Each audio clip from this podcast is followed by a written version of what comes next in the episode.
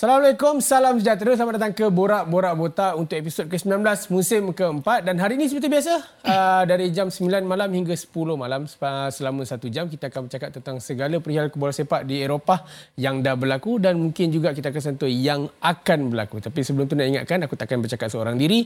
Seperti biasa juga, aku ditemani oleh dua orang jejaka. Uh, seorang adalah, uh, hari ini istimewa, Uh, suatu individu yang boleh dikatakan anak Melayu terakhir yang bercakap dengan Ralph Rangnick sebelum Ralph Rangnick meninggalkan Manchester United. Dan juga kita ada seorang lagi wakil dari uh, kota uh, Milan. Kita ada Irfan dan juga Faiz Gurun. Uh, sehat Irfan? Sehat alhamdulillah. Kenapa Faiz awak semua okey? So, alhamdulillah hujung-hujung tu memang saya okey. Oh. Extra okey hujung-hujung. Oh ke? Saya kalau nak nak intro ni saya kena fikir ayat yang betul. Okay. Uh, bagi kita kena nak angkat orang-orang yang macam ni semua sebenarnya. Irfan okey ya? Okey alhamdulillah. Uh, AC Milan okey?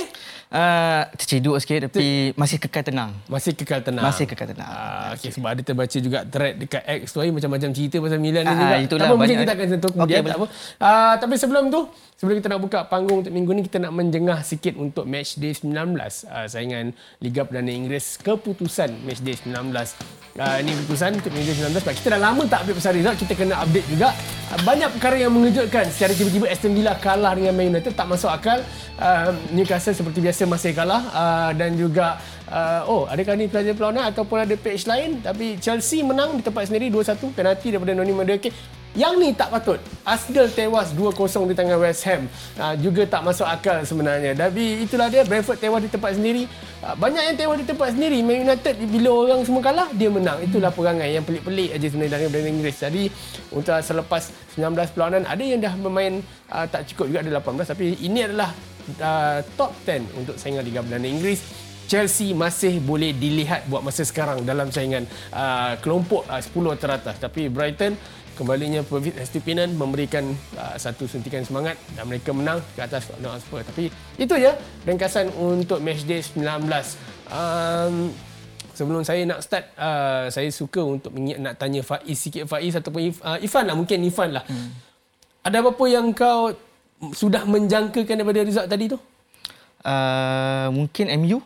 kau menjangkakan dia menang lawan AC Milan Ah mungkin. Ui, oh, ya? Mungkin. Ah mungkin. Faiz yang meng, yang mengejutkan ataupun sudah menjangkakan Spurs, Spurs, Spurs kalah. Uh, lawan Brighton. Ah, saya ingat Son akan habis-habisan lah sebab dia tinggal dua game je lagi kot sebelum nak ke Piala Asia. Nak Simpan kaki. Simpan kaki nak pergi Piala Asia. Raundan ketiga tu. Peranan ketiga tu. Simpan kaki untuk ketiga. Peranan ketiga. Ha, yang peranan pertama kedua tak penting. Tak tak penting. Alright, kita tak nak masa kita nak terus menjengah untuk panggung pertama minggu ni.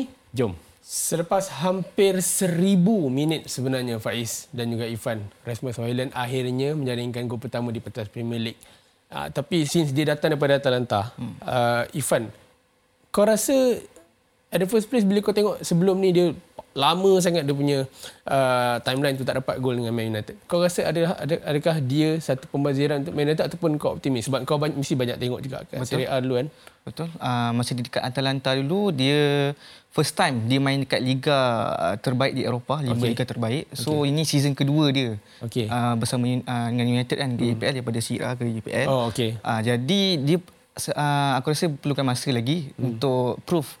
Padahal dekat UCL dia okey je.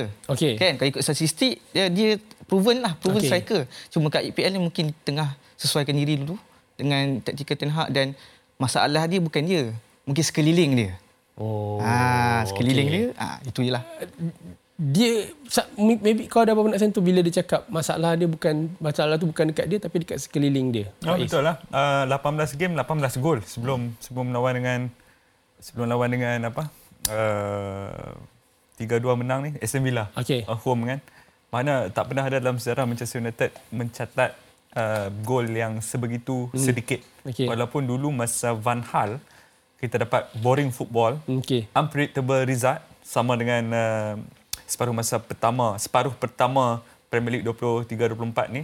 Tapi tetap ada gol kan, tetap hmm. ada banyak kan. Lawan Liverpool pun boleh- boleh skor 4 uh, pada masa tu. Itu pasukan yang agak kuat di dalam uh, Premier League kan. Tetapi hmm. krisis gol ni sedikit sebanyak memberi kesan lah. Dan dia akan dia akan take the center stage bila dia datang dengan harga yang mahal. Dan dia sekarang ni dilihat sebagai nombor 9 utama pasukan United. Memang ada krisis. Dia Okay, since kau cakap ada krisis sebenarnya, aku ada sedikit statistik yang mungkin kita boleh share ataupun menjawab persoalan macam mana datangnya masalah uh, Rasmus Hoyland punya uh, kemarau lah kita panggil jaringan ni sebenarnya. Kau bayangkan, dalam ni adalah senarai top 10 bola diterima oleh setiap pemain di pentas League. Dan kita tahu dalam nombor 1 hingga nombor 10 tu aku rasa ini adalah nombor ada bilangan pemain yang aku rasa kalau dia score gol ataupun dia assist ataupun dia ada melibatkan diri dalam sesebuah gol kita tak surprise. Sebab kita tahu ini adalah attention players. Tapi kau bayangkan macam mana dia nak score gol. Kalau dia dia duduk kat tangga yang ke-86 Ifan dan juga Faiz. Padahal nombor satu tu yang paling banyak pegang bola tu Bruno tu sebenarnya.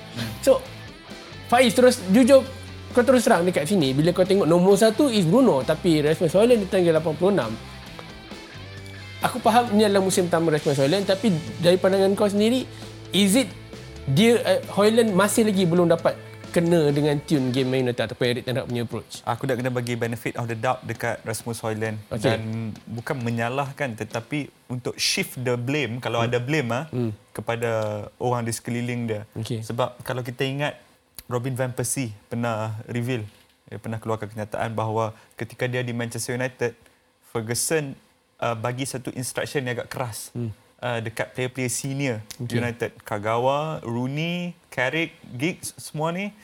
Siapa yang tak bagi bola dekat Van Persie, hmm. um, korang takkan main.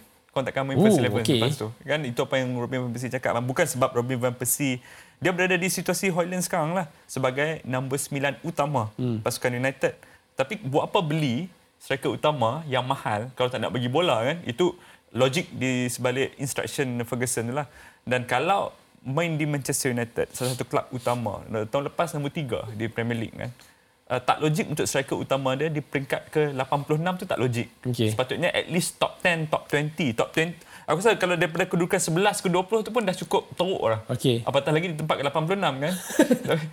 hanya ada, hanya ada 180 passes yang yes. diterima oleh dia. Sepanjang separuh musim? Sepanjang separuh musim. Um, tak masuk akal. Sedangkan attacker-attacker lain, attacker-attacker attacker utama lain lah, uh, dalam perlawanan Burnley United dengan um, siapa yang dia seri satu lagi Arsenal. Okay. Setiap kali pasukan Liverpool dapat bola akan shift ke Salah dulu. Okay. Uh, sama juga dengan um, uh, Chelsea. Hmm. Contoh dia eh, pasukan yang di pertengahan kan okay. setiap kali dapat bola ke Cole Palmer dulu. Uh. The main attacker. Tapi tak akan dia, ada focal point. Akan ada akan ada seorang yang di paling depan lah. Okay. Uh, dan itu tak jadi di Manchester United. Bila kau tengok statistik tadi kau surprise eh? Ataupun memang itu yang kau dapat? Sebab ada beberapa insiden melibatkan Man United. Contoh eh. Aku rasa bukan one specific perlawanan je sebenarnya. Hmm. Ada juga perlawanan lain. Contohnya macam dalam situasi Marcus Rashford, Diogo Dalot. Boleh square the ball. Boleh passing ke tengah. Tapi tak nak passing, try even off target. So, kau rasa benda tu memang datangnya daripada sebab sebelum kau nak jawab, kita tu Rasmus Hoyland, dia banyak menjadikan gol di Atalanta adalah berdasarkan positioning dia. Betul. Dia bukannya gol yang dia tolak bola, dia shoot betul. ataupun tiba-tiba dia tunggu untuk header. No. Betul, betul. Dia yang dalam keadaan square dan tiba-tiba dia run from behind. Betul, betul. Dan kau tak nampak any uh, possibility untuk dia dapat buat benda tu kat Man United? Okey, uh, untuk masa dia dekat Atalanta, uh. dia banyak support daripada wingback sebenarnya. Dan okay. Atalanta ni main memang ofensif punya team. Siapa Denmark punya fullback tu? Fullback Denmark. Melee, melee. Melee, melee. Melee kan? Itu antaranya kan? Okey, okey, okey. Sebab wingback sangat fungsional dekat Atalanta. Dan dia orang memang akan provide ke Hoyland ni hmm. untuk dia score. Sama ada Hoyland ataupun uh, seorang lagi Duvan Zapata ataupun Luis Muriel lah. Okay. Dan biasanya dia akan partner di depan. Uh, kalau kat Denmark dia, dia seorang-seorang kan. Okay. Uh, lone striker. Tapi uh, bila dekat sana sebab dia masih muda. Hmm. Kita selalu lupa punya uh, Hoyland ni bayar-bayar Arif Aiman je. ha, itu kena ingat. Itu Kau membandingkan Arif Aiman dengan Rasmus Hoyland eh? Umur, umur oh, umur. sama. Okay, okay, umur okay, sama. Okay, okay. Tapi bila dekat Man United ni dia tak dapat servis yang macam itu. Ha, mungkin dia kena sesuaikan sikit, cumanya players lain pun kena bantu dia sebenarnya. Dengan krisis mentality lagi kat Man United kan. So okay. agak secara logik. Okay. Last season dekat Serie A double figure lebih dari 10 gol.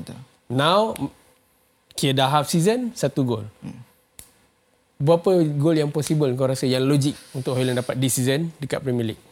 Aku Is it boleh hit double figure? Aku rasa untuk first season ni mungkin 8 atau 9 lah. Tak sampai 10? Tak sampai. Hang agree apa Is? Uh, keseluruhan ataupun Premier League? Premier League saja. Oh, sebab, sebab sekarang ni satu. Sebab dia start pun uh, dia start pun dalam tiga game pertama dia tak main yes, kan? back injury. Uh, back injury. Uh, agak susah. Tapi kalau kalau uh, ada kembalinya Lisandro dengan Casemiro yang provide stability yang boleh push Bruno sebagai the true number 10 dan bukan okay. lagi 8 and a half ke apa uh, bukan wing kanan bukan wing kanan hybrid ada ada possibility lah sebab uh, final pass Bruno hmm. antara yang paling berkualiti uh, di dalam liga. Uh, awak pernah terfikir Bruno Fernandes bukan Bruno lain. Ha? Bukan Bruno Fernandes. Saya awak, cakap itu saja. Awak jangan try saya. Saya, saya, saya nak jelaskan. Saya nak terangkan ke awak berdua. eh. Kita tengah cakap tentang Bruno yang cakap banyak. Bukan tackle ah. makan kaki orang oh, banyak. Yeah. Minta maaf. Eh. Maafkan saya. Ah, kita nak beralih sebenarnya. Ah, masih lagi dalam segmen untuk Player of the Week. Tapi ah, kita nak menyentuh tentang penyerang yang berusia 26 tahun. Dominic Solanke Faiz. Hmm. Ah, alumni Chelsea sebenarnya. Hmm. Liverpool juga? Ah, pernah berada di Liverpool. Ada gol dengan Liverpool kalau tak silap sempat menjaringkan gol dengan Liverpool tapi tak banyak lah tak aku rasa tak sampai 3 4 tapi sekejap je tempo dia. Tapi sekarang ni cari tiba-tiba menjadi pilihan orang yang kalau kata yang main fantasy hmm. yes menjadi pilihan. Dan dia menjaringkan gol secara konsisten juga. Faiz orang tak ambil pot pasal dia ni. Tapi kalau nak kena cerita tentang karakter ataupun game game style dia apa yang kau nampak buatkan yes Solanke this season dia totally different player compared to last season ada statistik yang membandingkan dia dengan Drogba. Hmm. Uh, itu aku tak tahu tu daripada angle apa aku aku lupa tapi tu yang menarik lah tentang Dominic Solanke ni. Uh, ada sesetengah uh, striker dia akan cuba guna sedaya upaya apa yang dia ada um, resources yang dia ada di hmm. klub-klub macam uh, Bournemouth ni. Kita okay. tengok benda ni setiap musim akan ada seorang striker yang macam ni. Hmm. Musim lalu kita ada uh, Ivan Toni. Ah. Uh, musim musim uh, sebelum-sebelum ni kalau nak listkan tu banyak lah. Dulu, Jamie Vardy pernah satu season J- di Jamie, tu. Jamie Vardy di di di Leicester. Hmm. Uh, kita pernah ada Glenn Murray Glenn di, Murray, di yes. uh, Crystal Palace. Kalau kita nak tarik dulu lagi kita ada Andrew Johnson di Everton. Okay. Eh, di Crystal Palace ataupun Everton. Uh, dua, dua, dua, dua, antara dua klub tu.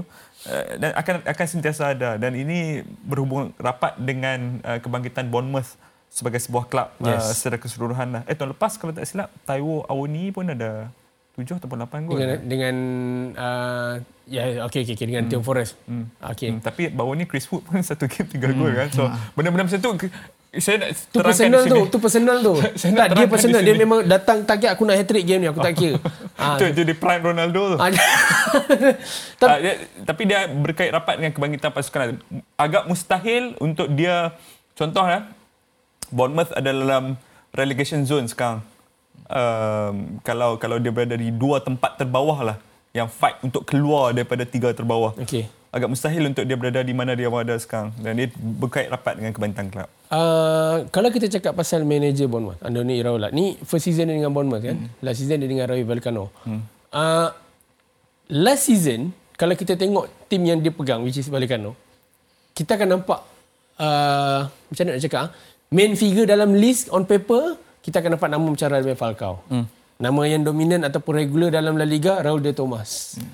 Tapi, Ha? RDT. RDT, yes. Tapi uh, ini semua adalah orang kata bukanlah veteran tapi memang ada berusia sikit mm. tapi dia lebih kepada proven finisher lah. Mm. Falcao pernah ada zaman dia, Raul Thomas pun proven dekat La Liga. Mm. Tapi Iraola ni dia memilih untuk dia nak gunakan penyerang ataupun pemain yang ada dua karakter. Uh, boleh lead the press dari depan dan juga at the same time boleh finish. Mm. Mungkin dia tak nampak benda tu dekat Falcao dengan this RDT Roddy Thomas sebab mungkin nak lead the press tu mungkin agak payah mungkin faktor usia dan dalam satu artikel dekat uh, The Athletic mention tentang benda ni dan Iraula ni cakap yang dia nampak benda tu perkara ni elemen ni dekat uh, Solanke kau agree Aku agree sebab Solanke ni aku rasa dia boleh jadi complete striker sebenarnya. Hmm. Sebab dia boleh main dekat depan tu semua tempat dia boleh main dan dia ada ability untuk hold bola untuk uh, link up play pun dia, dia buat. Hmm. macam sebelum ni kan dia banyak turun bawah sikit. Yes. Uh, so dia kutip bola dia bawa naik atas. So sebab tu dia kurang chances untuk score macam sekarang ni dia lebih kedekat dengan kotak penalti. Uh, mungkin arahan dari manager juga untuk dia banyak skor dan terbuktilah berkesan benda tu. Sebab dia pun uh, antara top skor masa uh, dekat bawah kan Liga hmm. Championship kan. 30 gol. Uh, uh. uh, jadi manager baru ni menggunakan pontosi sepenuhnya uh, Solanke ni. Umur dia sekarang 26 Ifan. Betul. Dan ni adalah masuk musim ke-6 dia dengan Bournemouth. Kalau benda ni berterusan, hmm. sebab aku aku aku mungkin a bit old school, aku hmm. selalu pegang kepada kepercayaan yang peak seorang center forward adalah pada usia 26 27 hingga ke 29 hmm. dalam tempoh tu. Okay. Dan aku rasa kalau benda ni konsisten, dia akan tinggalkan Bournemouth. Betul. Mungkin ada certain club yang memerlukan center forward hmm. mencari dia. Uh, kau fikir benda sama ataupun tak? Aku pun fikir benda sama sebab dia tinggal mungkin satu season lagi kot untuk dia provekan diri dia untuk jadi uh, memang finisher yang terbaik lah hmm. ke EPL antara yang terbaik. Faiz kalau dia belah dia nak mana? Tak, uh, sekarang ni dia tak ada tak macam dulu. Okay. Um, dulu pemain lebih mudah untuk meninggalkan kelab pertengahan dan ke bawah kerana satu uh, disparity ataupun kesenjangan okay. di antara kelab top 6 ataupun top 4 dengan ni jauh, jauh sangat jauh. Okay. Sekarang ni dengan uh, TV money hmm. dan juga uh, status Premier League uh, hmm. sebagai uh, 20 kelab terkaya di di di Eropah uh, jadi kurang sebab bukan tak ada sebab jadi kurang sebab dia berbalik pada ambition dia lah hmm. dan kalau kita tengok Dominic Calvert-Lewin kenapa dia tak dia tak tinggalkan uh, Everton kan tolak tolak tepilah kecederaan dia ah, sebelum okay, ni kan yes. Tapi dia dia boleh start untuk Chelsea sekarang ni kalau kita, kita boleh cakap cakap macam tu kan tapi dia tak dia tak not as tempted as hmm. maybe 10 years ago uh, mungkin 10 tahun dulu kalau kita nampak just terutamanya uh, pengurus pengurus top 6 ni sentiasa akan tengok ke uh, kelab yang lebih bawah hmm. di mana pemain yang yang yang luar biasa daripada kelab tersebut akan ambil kan tetapi sekarang tak setempting tu untuk mereka keluar jadi kalau dia kalau Bournemouth boleh bagi dia reason to stay dan reason tu kena dengan ambition dia dia mungkin takkan takkan pergi mana-mana. Dan kalau dia nak keluar pun buat apa? Dia nak pergi kelab pertengahan Premier League lain. Dia mesti nak pergi mesti ada sebab dah. Contoh ada Europa League ke dia nak main hmm. untuk England ke dia nak main apa kena kelab besar sikit. Untuk sekarang aku tak aku kurang since kau cakap macam ni sebab aku ada sedikit fikir benda yang sama. Aku hmm. tak rasa kalau dia aku nak tanya pendapat kau juga. Mungkin Faid dah cakap tadi Ifan mungkin aku nak tanya pendapat kau juga. Hmm aku tak rasa kalau dia tinggalkan Bournemouth one day, tak kisahlah end of the season ke next season ke, dia akan pergi ke those so-called big six clubs. Mm-hmm. Chelsea, Man United, Arsenal, mm. Man City. Aku tak rasa begitu. Tapi dia pergi tim-tim yang slot tadi. Mm. Brighton, Brighton, West Ham. Mm. Sebab sekarang ni dekat Bournemouth mungkin agak susah sikit dia nak mm. pergi ke European stage. Kau, kau agree benda tu? Aku agree benda tu sebab dia mungkin boleh mencari peluang untuk bermain sebenarnya. Hmm. Bila banyak game lagi ada banyak peluang untuk main. Hmm. Dan mungkin di situ dia akan lebih menyinar sebenarnya sebab lain stage EPL gameplay lain di European stage pun game lain. Okay. Eh, macam Hoyland tadi ha. dekat UCL game lebih open hmm. berbanding dengan EPL. So dia menyinar kat situ. Ha, mungkin soalan Ki juga mungkin boleh jadi macam tu juga. So mungkin dia uh, akan uh, mungkin itu pun akan ada efek kat kontrak juga bonus golden dan sebagainya. Tapi aku rasa Ivan cakap ni tak valid juga Fan yeah. sebab ada macam kau cakap dia berbeza. Sebab ada tim tersingkir dari UCL dan ah. ke EPL pun berderik kalah. Macam mana Faiz? Pendapat Faiz? Ah. saya cuba fikirkan juga. Ah, nanti awak cuba fikirkan kita nak rehat dulu sebenarnya. Dan jangan ke mana-mana kita nak rehat kejap. Minum air kita jumpa lepas ni.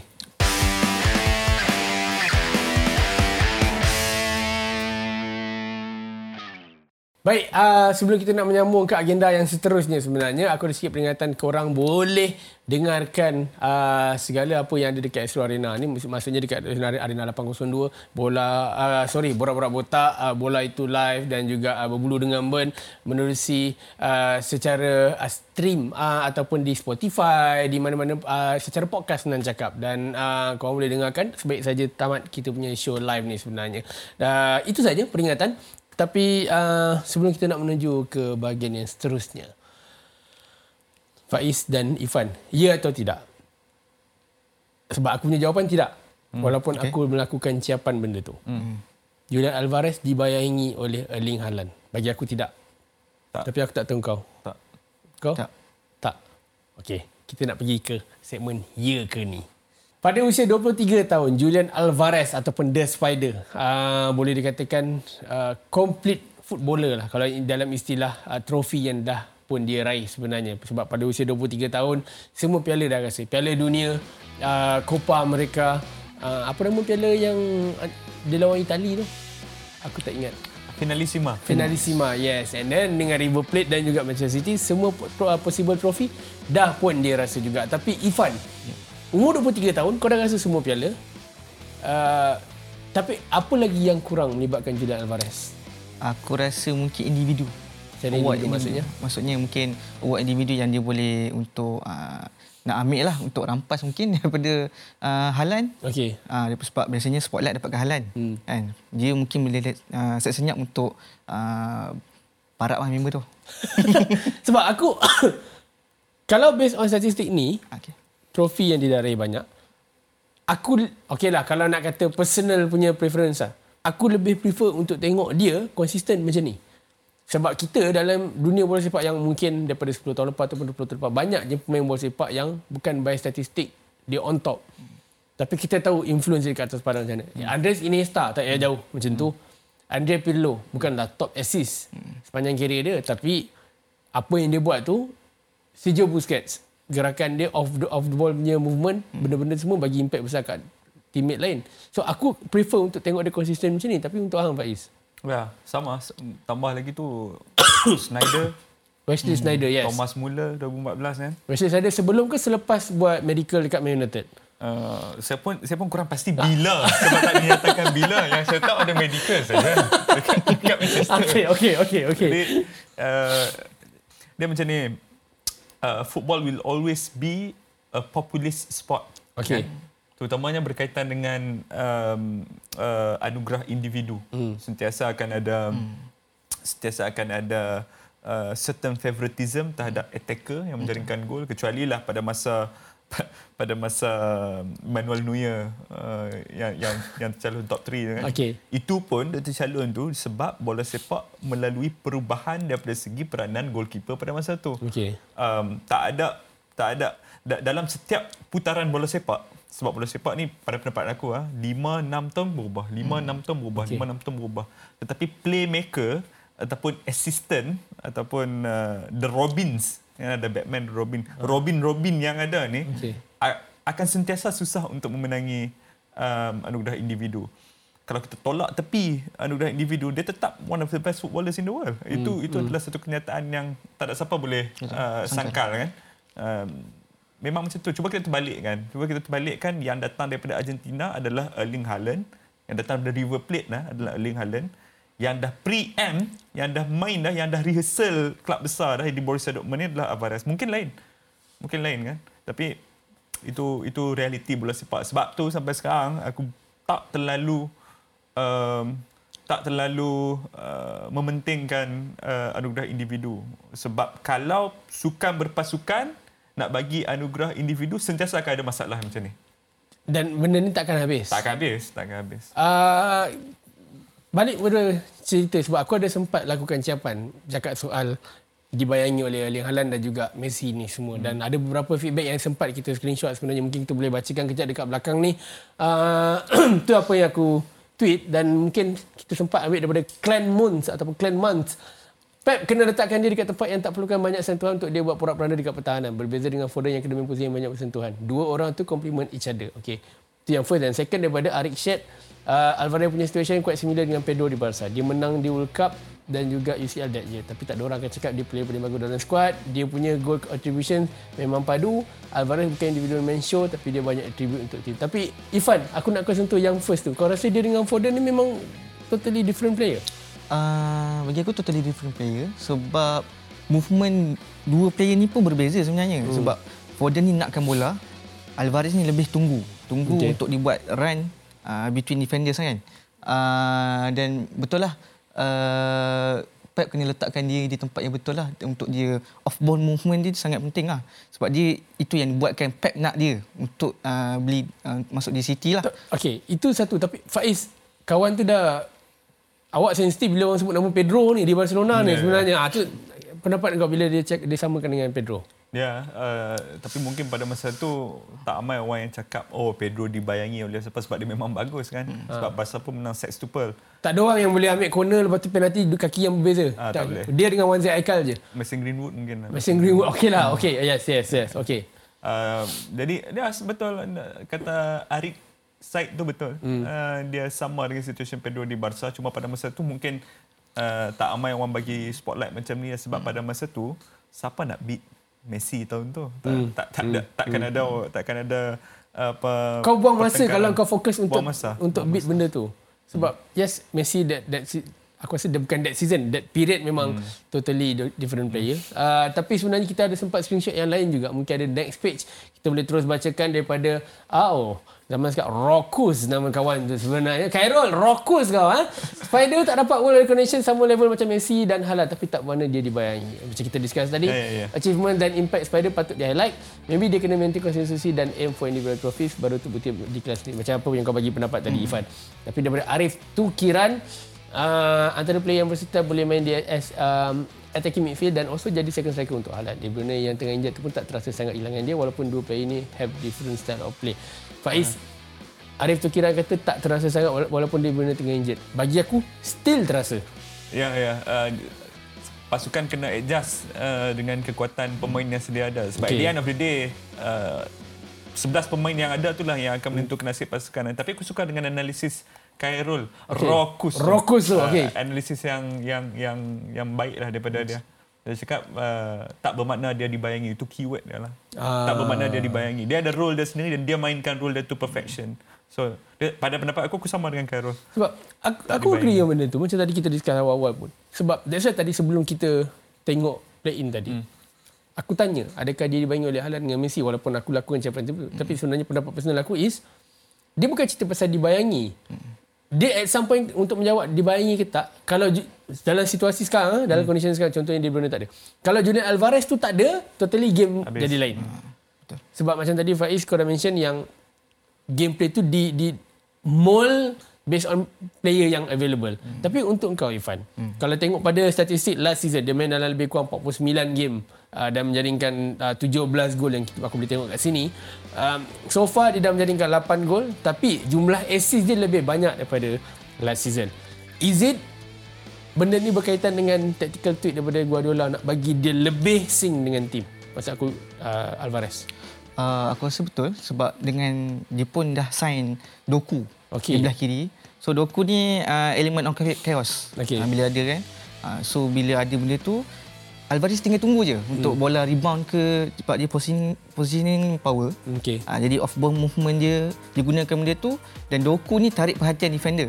Okey. Ah uh, jadi di, oh, dari dia, situ dia, dia berkaitan dekat situ. Ah uh, dia okay. berkaitan dekat situ. So Pep mungkin gunakan elemen-elemen yang ada uh, play-player macam Doku, macam Foden untuk tarik-tarik uh, defenders sebab uh, apa nama Alvarez ni lebih kepada second striker kan uh, dia punya role uh, dekat City sebab main halan lah uh, then dia kat situ di antara midfield dengan uh, striker tu dia boleh bergerak dengan bebas ada tweet yang reply tapi aku tak sempat nak screenshot masuk lepas tangan semua kita nak roll tak, tak cukup masa yang mengatakan tak sabar nak tengok player macam Julian Alvarez ni pergi ke klub contohnya macam Barcelona, Real Madrid. Okay, kita take it as a these two club je sebenarnya. Okay. Kau rasa dia lebih kena dengan tim mana?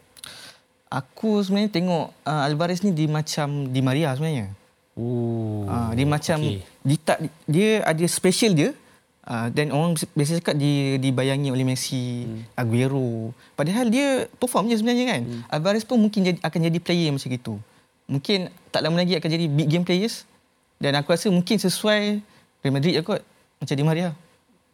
Jangan lupa eh, Messi dapat semua benda tu. Yes, Messi is a Betul. one of the greatest player all of time tapi contribution di Maria tu aku rasa final World Cup final finalissima tu and even Copa America itu tak ada dia totally akan tak jadi dapat. lain sebenarnya. Ramai yang terlepas pandang dan kita nak tutup cerita ni sebenarnya. Sebelum tu uh, kita nak rehat dulu. Sebelum kita nak menjengah ke uh, perlawanan tumbuh untuk minggu ujung minggu nanti. Minggu lepas ni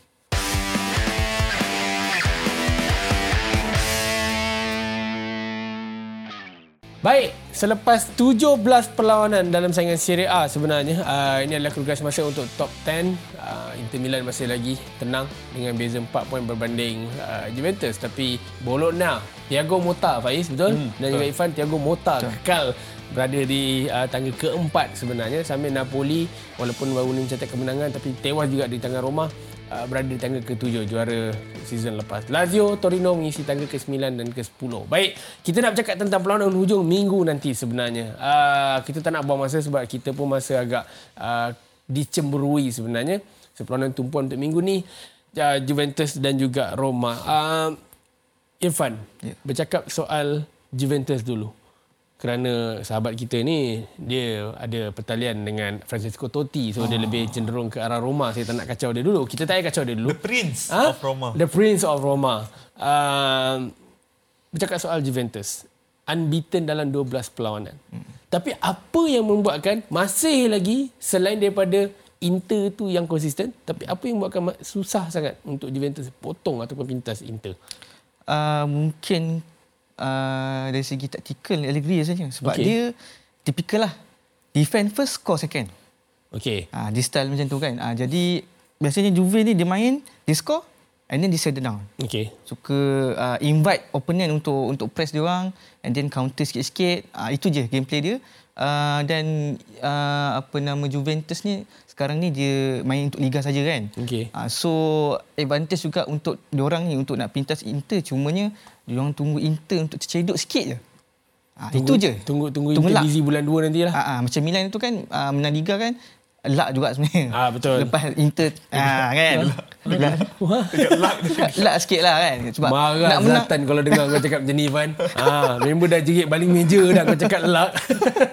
Sebab yalah nak menang liga ni pun antara uh, benda yang betul. kita luck, luck kan. kena ada ah, betul. betul. Ah jadi Juve ni pun Oh maksudnya uh, Arsenal tak ada luck ah. Arsenal ah tak adalah. Ah, tak ada lagi. Macam, macam, macam ada aku terfikir nak dia cakap sebab ayat dia cakap nak menang liga, nak menang liga kena ada lah. Aku tanya tapi okey sorry aku potong tadi Ivan sebenarnya. Tapi bercakap soal Juventus tadi kau dah sentuh aku suka satu ayat tadi hmm. defend dulu depan nanti dulu uh-huh. sekarang ni dia second team selepas Inter Milan yang bolos paling sikit kat Serie A betul tapi dia punya goal difference dengan Inter Milan tu langit dengan bumi lah sebenarnya ya. aku rasa berapa kat sini aku tengok uh, dalam 30 lebih dengan 15 lebih pada separuh tau yeah. Vlaovic dia struggle hmm. lah season ni dia ke sama macam last season so, last season struggle lah uh, last season dia struggle sebab nak nak sesuaikan diri dengan okay. tactical yang okay. lebih defensif macam sekarang ni dia banyak injury sebenarnya. Hmm. Dia injury dia dengan Chiesa sekali okay. kan. So uh, Juve nak function sepenuhnya dengan kekuatan yang sebenar tu susah sikit lah. Sebab Vlahovic ni memang proven striker sebenarnya. Hmm. Uh, tapi sebab injury dia tu dia uh, terbantuk sikit. Tapi dia kena ada partner juga lah Chiesa. Okay. Kalau tak ada partner dia tu pun struggle lah. Agak struggle juga dan reliability dekat Di Maria last season pun tinggi juga ha, sebenarnya. Betul. Sekarang ha, ni pun outlet uh, outlet uh, kreatif dia adalah Kostic di belah kiri dan juga Adrian Rabiot betul. antara jantung utama Juventus season ni sebenarnya. Walaupun mungkin dia, mak dia dah kurang masuk campur hal kehidupan bola sepak dia okay. sebenarnya. Lebih mungkin. aman, lebih aman. Ah, lebih aman lebih sebenarnya. Aman. Tapi Faiz, Roma, kalau Manchester City dekat sini aku sempat tengok bolos 12 gol dekat away game dan hanya 8 point collect daripada away game setakat ni. Hmm. Uh, what went wrong ataupun sebenarnya ini adalah kebiasaan Jose Mourinho dia dia dia nampak macam struggle tapi sebenarnya dia ada momentum dia sendiri aku boleh aku offer uh. Uh, satu pendapat yang agak kontroversi ya uh, okay. kalau Roma ni dengan skuad musim lalu okeylah musim ni ada penambahan Romelu Lukaku Ivan hmm. Undika hmm. okey uh, dengan Hussein Awal tu pun baru main dua game kan tiga ya, game betul, dengan betul, dengan Renato Sanchez kan uh. Uh, Renato Sanchez tak tak payah kira lah. Uh, sebab tak, masuk pun keluar balik. Kalau bukan Mourinho, aku rasa tim ni bottom half. Bottom half. Ooh, Easily yeah. bottom half. Jadi, Mourinho dah gunakan sedaya upaya dia untuk buatkan squad yang biasa-biasa ni uh, untuk sampai ke peringkat ini dan sekarang mereka mendahului uh, juara bertahan uh, okay. Napoli dengan satu poin kan. Betul. Uh, dan jangan lupa Roma adalah satu klub di Itali yang terikat dengan um, peraturan FFP paling ketat.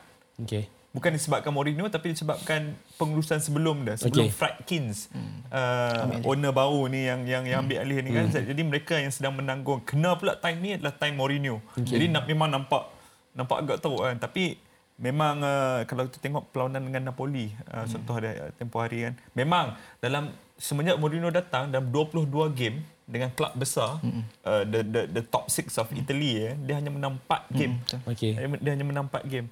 Dan memang memang uh, sentiasa akan ada kecederaan, sentiasa akan ada uh, squad dia depleted kalau tak kenapa dia bagi debut kepada 12 pemain Muda. daripada academy. daripada academy. Itu, itu satu jumlah yang banyak dan very un-Mourinho like. Mm. Bukan bukan seperti mana biasanya Mourinho. Jadi ini adalah uh, instead of aku nak kata mereka teruk uh, berdepan hmm. dengan uh, pasukan-pasukan besar ini adalah keupayaan maksimum. Maksud kau dia doing their best dengan apa capability apa yang, yang, ada. ada. Resources yang ada ni ini ini yang boleh max out lah. Ini yang boleh max out. Uh, last part sebelum kita tutup cerita JV Roma ni, Faiz dan juga Ifan. Dybala dah masuk umur 30. Baru-baru ni keluar kat TikTok keluar muka aku tu orang cakap aku dulu pernah cakap Dybala ni patut ganti Messi. Hmm. Uh, tapi tu, orang marah tu peminat Messi Messi lover ni marah ni. Dia nak marah pada kan satu negara. Ah tu aku cakap aku ganti aku cakap ganti tu tak payah rely dah. Tapi tak apalah benda tu saya explain dah. So aku point aku nak cakap sekarang ni is uh, Dybala umur dah masuk 30 hmm. dan dia pernah melalui satu tempo yang mungkin di belakang Cristiano Ronaldo di Juventus hmm. sampai that season dia macam drop sikit hmm. sebelum tu dia di belakang Gonzalo Higuain kalau tak silap aku dan segalanya nampak okey untuk Dybala But then now dia duduk di belakang Romelu Lukaku dan segalanya nampak elok-elok je dengan dengan uh, Lukaku. So is it peranan Mourinho ataupun Lukaku punya uh, gameplay yang bagi benefit dekat di bala yang buat this season even better daripada last season Faiz? Kalau tengok hmm, cara cara Roma memenangi Conference League. Hmm. Uh, sebelum bukan bukan bukan. Ya ya ya Conference League lah. Okay. Uh, ataupun ke final Europa League musim uh, lalu uh. tanpa Dybala agak susah sebab dia lah hanya satu-satunya bright spark. Yang yang boleh boleh offer moment of high imagination okay. yang boleh offer moment of quality ni daripada semua sekian pemain yang ada di Roma dia yang paling the, the, the brightest spot yang ada kan big players lah ya yeah, big player yeah, tier one player Betul. yang okay. yang yang ada hmm. dekat hmm. Roma hanya dia yang sekarang ni mungkin ditambah oleh Lukaku um, kita kita tak asal Husim awal uh, Renato Sanchez hmm. semua ni apa seorang lagi Leandro Paredes semua ah, ni tier bukan, bukan, bukan. tu bodyguard boleh bodyguard Messi dia bukan tier 1 dia mungkin tier 2 lah di mana hmm. Mourinho sebelum ni dah terbiasa bekerja dengan tier 1 players hmm. kan jadi mungkin disebabkan itu juga lah uh, dia mendapatkan buy-in daripada uh, Dybala untuk projek ni dan uh, sangat disayangkan dengan rekod kecederaan dia. Itu saja. Itu saja. Tapi setiap kali dia bermain, uh, boleh nampak beza kualiti dia dengan kualiti-kualiti uh, pemain-pemain lain. Roma bukan macam ni. Ada tier 1 player, uh, ada tier 2, ada hmm. tier 3. Okay. Roma masih ada tier 3 player yang start for them. And, dan benda tu tak sepatutnya berlaku tak sepatutnya kalau berlaku nak dalam uh, pasukan hmm. Mourinho. Tapi nak buat macam mana? Dia pun faham kan FFP punya regulation itu ini ini. Fan, sebelum kita dengar banyak lagi luahan daripada Faiz, baik kita kekang dia dekat situ sebab member banyak pendam ni sebenarnya. ha, kita bagi dia ruang. Ha, kita nak beralih ke bumi England untuk perlawanan uh, match day uh, yang seterusnya, uh, hujung minggu nanti. Tapi dia bukan main Sabtu ataupun Ahad, dia main awal pagi Selasa kalau tak silap aku. Jom kita tengok. Newcastle dan juga uh, Liverpool. Sebelum ni ada pernah juga, aku rasa season lepas kot yang wujud kontroversi pasal Alexander Isak that game aku tak ingat. Hmm. ada ada ada isu juga. Uh, bukan benda yang negatif tapi yang lebih nampak macam tak favor ke Newcastle that game. Tapi untuk this weekend ataupun this uh, game week dia orang akan bertandang ke Anfield. Uh, dan aku nak sentuh tentang Liverpool dulu. Mungkin boleh start dengan kau Ifan hmm. kau setuju kalau aku cakap Liverpool tu yes midfield dia doing well. Uh-huh. uh, aku happy tengok Szoboszlai punya uh, permainan. Nampak dia punya trajectory dekat Liverpool tu cantik lah bagi aku. Hmm. Uh, and then McAllister je mungkin tak berapa cun hmm. sangat ada struggle sikit certain-certain part. Tapi aku rasa kalau tak ada Wataru Endo, it could be different untuk Liverpool this season. Betul. Uh, sebab Endo ni dia bawa uh, satu kualiti yang berbeza sebenarnya daripada hmm. McAllister. Dan Endo ni kalau kita tengok masa World Cup dulu dengan hmm. Jepun, okay. memang sangat impresif style of play dia. Hmm. Dan dia di, di Bundesliga pun sangat-sangat power lah sebenarnya okay. kan. And, uh, kat Frankfurt tu pun sebelum Endo ni ada Endo lagi sebelum tu.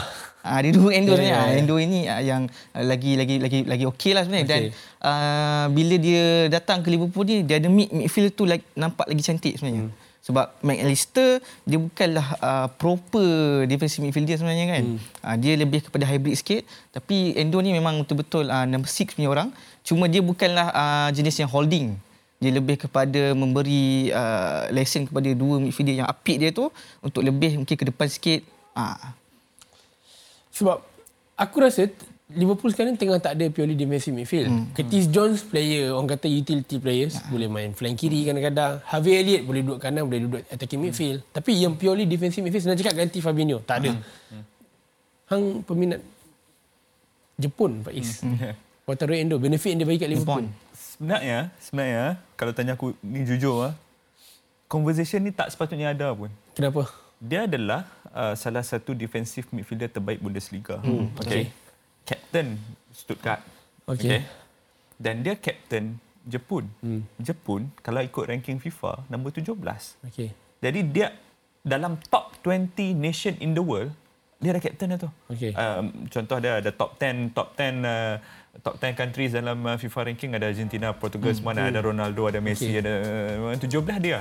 Kenapa kita kenapa kita surprise Masalah. kalau tak kerana ada sedikit bau-bau discrimination terhadap pemain Asia kita okay. takkan uh. contoh dia macam ni tak kalau, sebab aku upkan topik uh. ni sebab kita macam tak pandang tak, dia langsung ah, ah, ayolah, media secara keseluruhan ah, kan kita kita kita upkan um, contoh dia macam ni kalau dia uh, daripada um, uh, Boca Juniors ke apa ke, hmm. uh, ke Eropah hmm. Uh, nationality di Argentina datang ke Liverpool okay. uh, 18 million pound dan beraksi macam ni notion dia akan lain. Okay. Orang akan kata oh apa um, ini adalah uh, ya memang sepatutnya dia berada di sini uh, kenapa hmm. dia tak main ke Premier League lagi awal apa semua kan. Jadi I am not surprised at all. Dia memang memang tadi yang macam cakap tu aku setuju uh, yang dia pengganti Fabinho. Bahkan bagi aku musim ni dia lebih baik daripada hmm. Fabinho musim 2023. Fabinho last season. Fabinho last season. Ah memang struggle sebenarnya. Ya, ya. Tapi uh, itu bercakap soal Liverpool. Uh, uh, kira maksud aku upgrade lah. Upgrade, upgrade daripada lah. Tapi Fabinho. totally okay lah sebab yeah. bila kau lepaskan Fabinho, kau pun dah habis pakai mm. Fabinho. Mm, yeah, yeah. Dah menang semua possible trophies. Dah max out dah. Dah, ah, dah, dah habis pakai dah. Dah, dah, dah lama dah sebenarnya. ah, okay, okay, okay. ah, itu contoh jangan. Ada langkah sekejap lagi. ah, awak jangan try saya. Ah, itu untuk Liverpool. Mm. Tapi yang untuk yang berkunjung ke Anfield mm. sebenarnya. Uh, Newcastle United. Uh, rekod tak berapa cantik in the last five match. Dia tidak uh, begitu meyakinkan sebenarnya kalau kita tengok kat sini. Hmm. Satu dia menang. Tak masuk akal. Ini belum kira Champions League yang sebelum tu lagi ya. Tapi uh, tak ada lah yang sebab takut dia penuh sangat pula. Kan tak adil game dengan PSG tu tak adil kan penalti tu tak sepatutnya penalti. Uh, Awak jangan. Okey, ya, mungkinlah itu tak adil lah. Itu tak adil. Aku faham. Aku terima Newcastle United. Tapi yang aku nak tekankan sekarang ni, macam game lawan uh, yang the latest one lawan Nottingham Forest 3-1. Hmm. Semua bercakap so, orang ketawa bila contohnya Liverpool dua season lepas ada struggle dengan uh, injury punya problem. Hmm. Okay? Hmm. This season Man United hmm. Orang tak bagi can langsung eh? Tak bagi can. Bukan aku sebab aku fan Man United. Tidak. Tapi fikir logik Rafael Varane Okay macam ni lah. Kau ada empat orang centre back tau. Rafael Varane, Harry Maguire, Lindelof, uh, Lisandro Martinez. Hmm. Terpaksa pakai Johnny Evans hmm. dan juga Kambuala baru ni sebenarnya. Dan orang kata tu no issue, hmm. memang bermasalah. Okay, now we were talking about Newcastle United yang telah menerima kehadiran semula the original back four. The Dancing Dan Burn, uh, kemudian ada Fabian Shah, hmm. Van Botman, Botman dan juga the one and only uh, bekas uh, alumni untuk Atletico Madrid uh. Uh, ada Kieran Trippier. Tapi still lagi tak meyakinkan. Uh, adakah Ifan hmm. sebab Faiz dah senyum macam tu, aku tak nak benda-benda yang negatif keluar dari mulut dia. Ifan, adakah benda ni tak memberi efek yang positif buat Newcastle disebabkan penjaga gol Dubravka. Hmm. Sebab Nick Pope tengah tak ada. Tapi back four dah dah, dah dapat original line up hmm. balik ni. Okay. Aku, aku rasa aku rasa ada efek juga tapi sebenarnya uh, yang apa nama yang masalah besar dia dekat midfield. Oh, okey. Aku rasa sebab sebelum ni dia ada Sandro Tonali hmm. dengan uh, Bruno. Okay. Uh, ni Bruno lain eh. Uh, Bruno Guimaraes. Guimaraes. Okey. Okay. Uh, bila hilangnya Sandro Tonali ni dia tak ada player-player yang macam Faiz cakap dia tier-tier tu kan. Hmm. Okey. Uh, player yang kualiti seperti Sandro Tonali ni hilang macam tu dia kualiti overall team hmm. jadi uh, akan menurun lah uh, dari situ pun kita boleh nampak daripada chances yang dia orang create untuk attacker pun macam tak okay. berapa kualiti sangat okay. uh, jadi dengan uh, Miguel Almiron pun off form hmm. striker pun on off uh, harap ke Gordon je tu pun kadang-kadang tak jadi dan, uh, kalau nak kata lack of player yes terpaksa mengharapkan hmm. generational talent Lewis Miley hmm. uh, Faiz yalah di sebalik apa yang uh, Ifan cakap tu ada betul dia juga hmm. okay. ada betul juga tak ada Tuan Ali kan tetapi kadang-kadang pemilihan pemain oleh um, Eddie Howe pun uh, menjadikan sebab contoh ha, dia dah dia dah, dah kalau kalau kalau ikut rekod tadi itu dalam 5 game sebelum lawan Forest dia hanya menang satu. Okey. Okey. Betul lah. Dia hanya menang satu. Oh tak dia men ah yalah dia, dia menang satu betul, lah. Betul, betul, betul. So kalau dia menang satu kenapa dia tak uh, letakkan a fully fit Joelinton? Okay. Sebab nak nak ini nak menang je, nak okay. menang je. Okay. Home crowd, Boxing Day, hmm. uh, something uh, to rally the team, hmm. nak menang je. Okay. Kenapa dia, dia letak letakkan Joelinton di sebalik uh, mungkin Luis uh, Miley? Hmm. Eh, kan kita kita bercakap tentang decision decision kan sehingga okay. kan uh, mungkin dah tahu uh, Anthony Elanga memang the main attacking threat hmm. di uh, di uh, Nottingham Forest letak Dan Burn dan bukannya Livramento. Contohnya pemain-pemain pemain macam tu pun boleh dijadikan mungkin sebab dia bukan Eric Ten Hag tak ada tak ada siapa persoalkan uh, dia mungkin. Saya cakap tentang kemungkinan sekarang ni. Uh, Apa yang aku boleh cakap uh, indahnya bola sepak untuk matchday 19 ni apabila melibatkan pertemuan di antara uh, Perbadanan Hutan dan juga uh, Lembaga Minyak hmm. which is yeah. datang daripada Newcastle dan juga Nottingham Forest akhirnya kayu yang mencuri tumpuan sebenarnya. Dan terima kasih Faiz dan juga Ifan uh, kerja sebab kita masa dah dicemburui uh, kita terpaksa cut dekat sini. Thank eh, you dah, Faiz. dah, dah habis dah. Dah dah habis dah. dah habis dah. maaf maafkan saya maafkan saya. Faiz thank you so much. Dan juga Ifan thank you so much. Jangan serik lagi untuk datang. Uh, kita perlukan anda apabila terlebih lagi bila Milan dah bangkit nanti sebenarnya. Jangan jumpa jemput nanti. Ah okey baik. Insyaallah. Thank you yang menonton menonton Burak-Burak Botak minggu ni. Kita jumpa dalam episod seterusnya. Assalamualaikum. Bye-bye.